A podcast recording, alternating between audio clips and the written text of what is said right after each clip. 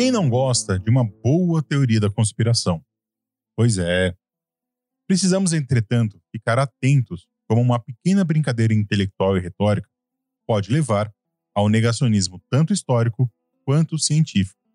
Ao fim e ao cabo, teorias da conspiração são ferramentas ideológicas para tentar subverter algum tipo de consenso ou hegemonia científica para tentar impor uma contranarrativa e assim desvalidar todo um campo do conhecimento. E a história não escapa desses negacionismos. Com o advento e a popularização massiva das redes sociais, podemos observar a difusão de diversas teorias da conspiração histórica requentadas e já há muito tempo foram refutadas. Sobre o período medieval, a minha teoria da conspiração predileta e que se propõe como uma crítica aos poderes eclesiásticos e seculares é a chamada hipótese do tempo fantasma, que simplesmente alega que o sistema Anno Domini foi totalmente fabricado e que eventos ocorridos durante 297 anos foram simplesmente inventados e difundidos pelos sacros imperadores, pelos papas e pelos basileus bizantinos como meras peças de propaganda. Pois é, eu também acho tudo isso meio maluquice. Chega junto e bora entender por que se criou essa teoria da conspiração. Eu sou o Bruno e você está ouvindo o Medievalíssimo Drops.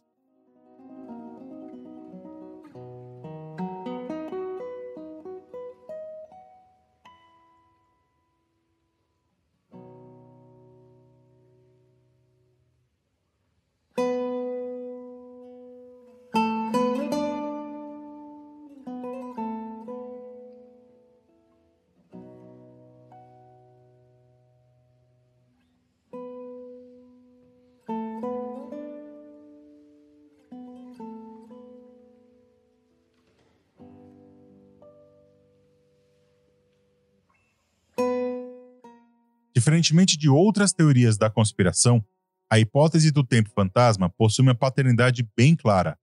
Herbert Illig foi o historiador que cunhou essa teoria. Ele foi um membro ativo da Society for the Reconstruction of Human and Natural History, cujo um dos membros mais ativos era o psicanalista Immanuel Velikovsky, um dos maiores propagandistas do chamado catastrofismo uma forma de pseudociência calcada principalmente na interpretação literal de obras mitológicas que alega que a humanidade passou por uma série de mega catástrofes que moldaram a nossa mentalidade, a nossa cultura e a nossa sociedade, e também a nossa biologia. Isso tudo sem apontar nenhuma evidência biológica, climática ou geológica.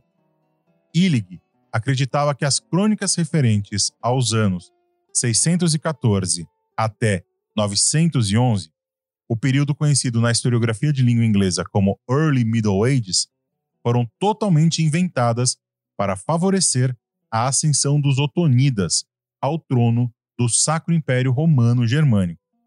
Ou seja, para a Illig, a chamada Alta Idade Média basicamente não existiu. Nós estamos falando aqui no Ocidente de uma possível total invenção de Carlos Magno e de todo o período carolíngio, por exemplo. Segundo esse historiador, essa teoria da conspiração teria sido criada pelo imperador Otto III, neto de Otto o Grande e fundador da dinastia dos Otonidas, pelo Papa Silvestre II e pelo basileu Constantino II, tendo como objetivo a criação artificial do ano Domini, o ano 1000, e garantir assim o direito do, ao trono dos reinos da Itália e da Germânia para Otto III. Assim como toda a teoria da conspiração, há evidências desconexas para garantir sua lógica interna. E Illig aponta as seguintes evidências para corroborar a sua teoria da conspiração. Em primeiro lugar, a escassez de evidências arqueológicas que possam ser datadas com segurança no período entre 614 e 911. Segundo, métodos de datação utilizados para períodos tão recentes como a radiometria e a dendrocronologia são imprecisos. Historiadores medievalistas e cronistas medievais confiam demais em fontes escritas. A presença da arquitetura românica no, na Europa Ocidental do século X sugere que a era romana não foi tão antiga assim como se pensa convencionalmente. E por fim, na época da introdução do calendário gregoriano em 1582, deveria ter havido uma discrepância de 13 dias entre o calendário juliano e o calendário real, ou tropical, quando os astrônomos e matemáticos que trabalhavam para o Papa Gregório XIII descobriram que o calendário civil precisou ser ajustado em apenas 10 dias. A partir desse conjunto de evidências, Illig concluiu que os anos depois de Cristo contaram com cerca de três séculos e nunca existiram. Se olharmos atentamente para as supostas hipóteses, a única que possui fôlego real para uma crítica historiográfica é a questão do apego dos cronistas medievais às fontes escritas. Mas mesmo assim, precisamos nos lembrar que a história é uma ciência em constante evolução e um cronista medieval não pode ser considerado um historiador em seu sentido moderno. Diversos historiadores e arqueólogos já se debruçaram para refutar as ideias de Illig, eis os principais contrapontos. As observações na astronomia antiga, especialmente aquelas de eclipses solares citados por fontes europeias anteriores ao final do século VI quando o tempo fantasma teria supostamente distorcido a cronologia, concordam com a cronologia habitual e não com a de Illig, além de vários outros pontos que talvez sejam demasiadamente vagos para refutar a hipótese do tempo fantasma.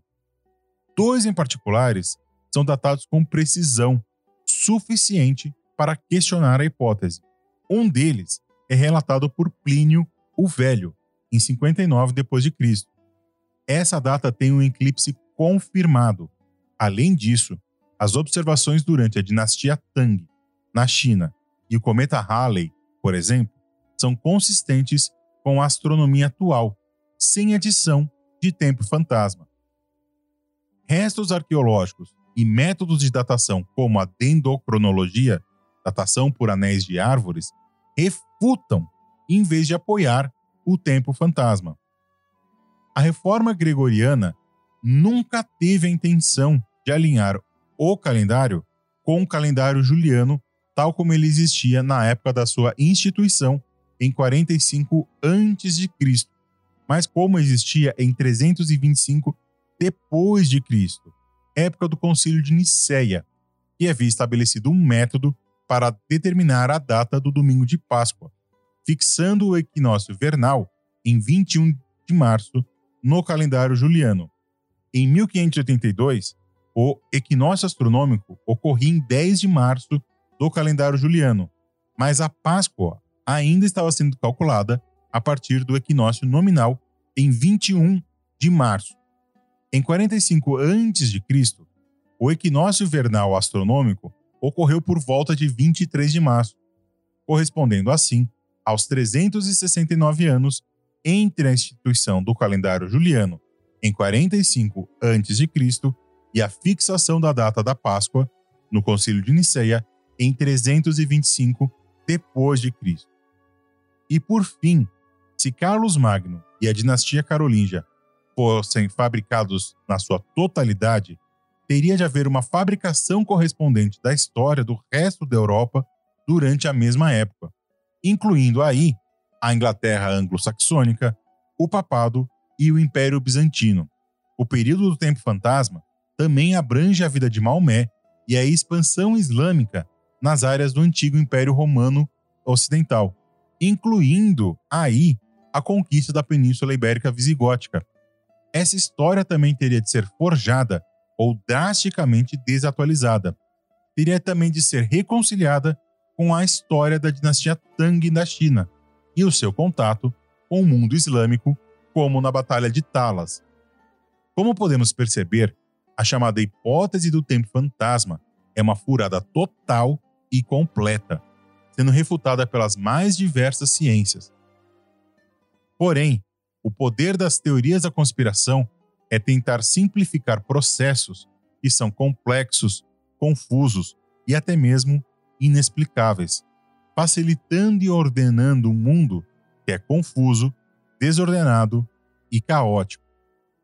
E pode parecer inofensivo, mas teorias da conspiração como essa vêm ganhando peso e relevância nas redes sociais, principalmente hoje em dia no TikTok, onde diversos criadores de conteúdo alegam que não apenas a Idade Média não existiu, assim como a Roma Antiga não existiu, as pirâmides egípcias foram construídas por alienígenas e outros absurdos.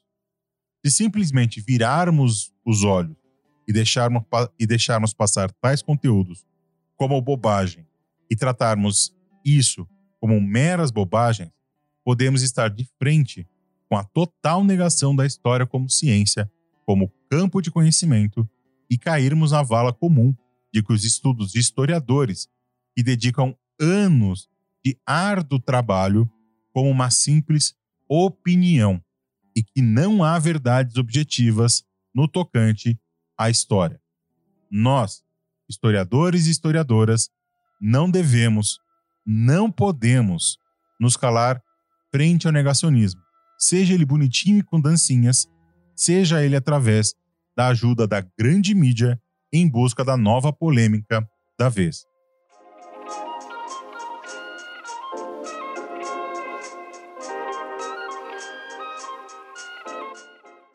Era isso, meus amores. Espero que vocês tenham gostado de mais esse medievalíssimo Drops. Se você gostou desse episódio, não se esqueça de compartilhar e comentar sobre ele nas redes sociais usando a hashtag medievalíssimo. Se você está ouvindo esse episódio pelo Spotify, não se esqueça de responder a nossa enquete, de seguir a gente e de ativar as, as notificações para quando sair conteúdo novo. O Medievalíssimo agora tem uma comunidade para chamar de sua lá no WhatsApp, é o grupo dos Medieval Lovers. Se você quer se conectar com quem ouve o programa, o link está na descrição desse episódio. E se você quer que o Medievalíssimo continue no ar, apoie esse pequeno podcast. Estamos no Apoia-se e no Pix. Todos os links e informações estão na descrição deste episódio. Um beijo, um abraço, um aperto de mão. Até o próximo Medievalíssimo Drops. E o resto é vida que segue.